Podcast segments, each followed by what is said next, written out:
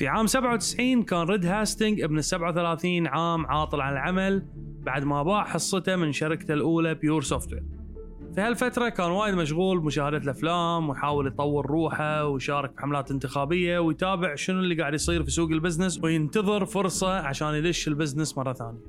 يوم من الأيام في نفس هالسنة نسى ريد أنه استأجر فيلم أبولو 13 من متجر مشهور اسمه Blockbuster وتأخر في رجاعه ستة أسابيع فغرمه المتجر 40 دولار. هذا الشيء سبب له حرج وضيق.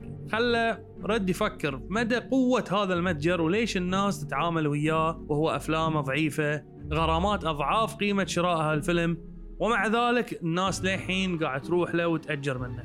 كل هذا خلى يطق في مخه الكليك يولع اللمبة ويقول ليش ما أفتح شركة تنافسه في سنة 98 طبق الفكرة وسوى شركة نتفلكس عشان يأجر أفلام عبر البريد في أمريكا بس. تختار الفيلم المناسب بين 900 فيلم وتطلبه على الإنترنت ويجيك بالبريد خلال يوم أو يومين. بعدها بسنة جاب فكرة جديدة هو ليش ما أخلي الأفلام تستأجر عن طريق اشتراك شهري. هذا الشيء نقله نقلة كبيرة وخلى الناس تعرفه في كل أمريكا. بعدها فكر ليش ما أخلي الأفلام تستأجر عن طريق الإنترنت. تشوفها على الإنترنت. في وقتها ما كان فيها سيرفرات الكبار واللي تقدر تتحمل أفلام أونلاين. لكن بسبب نجاح الفكرة وبسبب رواج اسم Netflix حصل مستثمرين استثمروا في الشركة وخلوا هاي الشيء ممكن.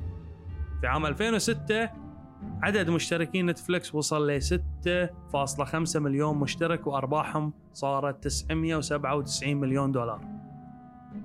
الغريب في الموضوع إن ريد خريج قسم رياضيات في سنة 78 حصل على جائزتين مهمتين في نفس التخصص. بعدين اشتغل في مدرسة ثانوية في سويسرا لمدة سنتين وعقبها رجع أمريكا عشان يخلص الماجستير في جامعة ستانفورد في تخصص علوم الكمبيوتر.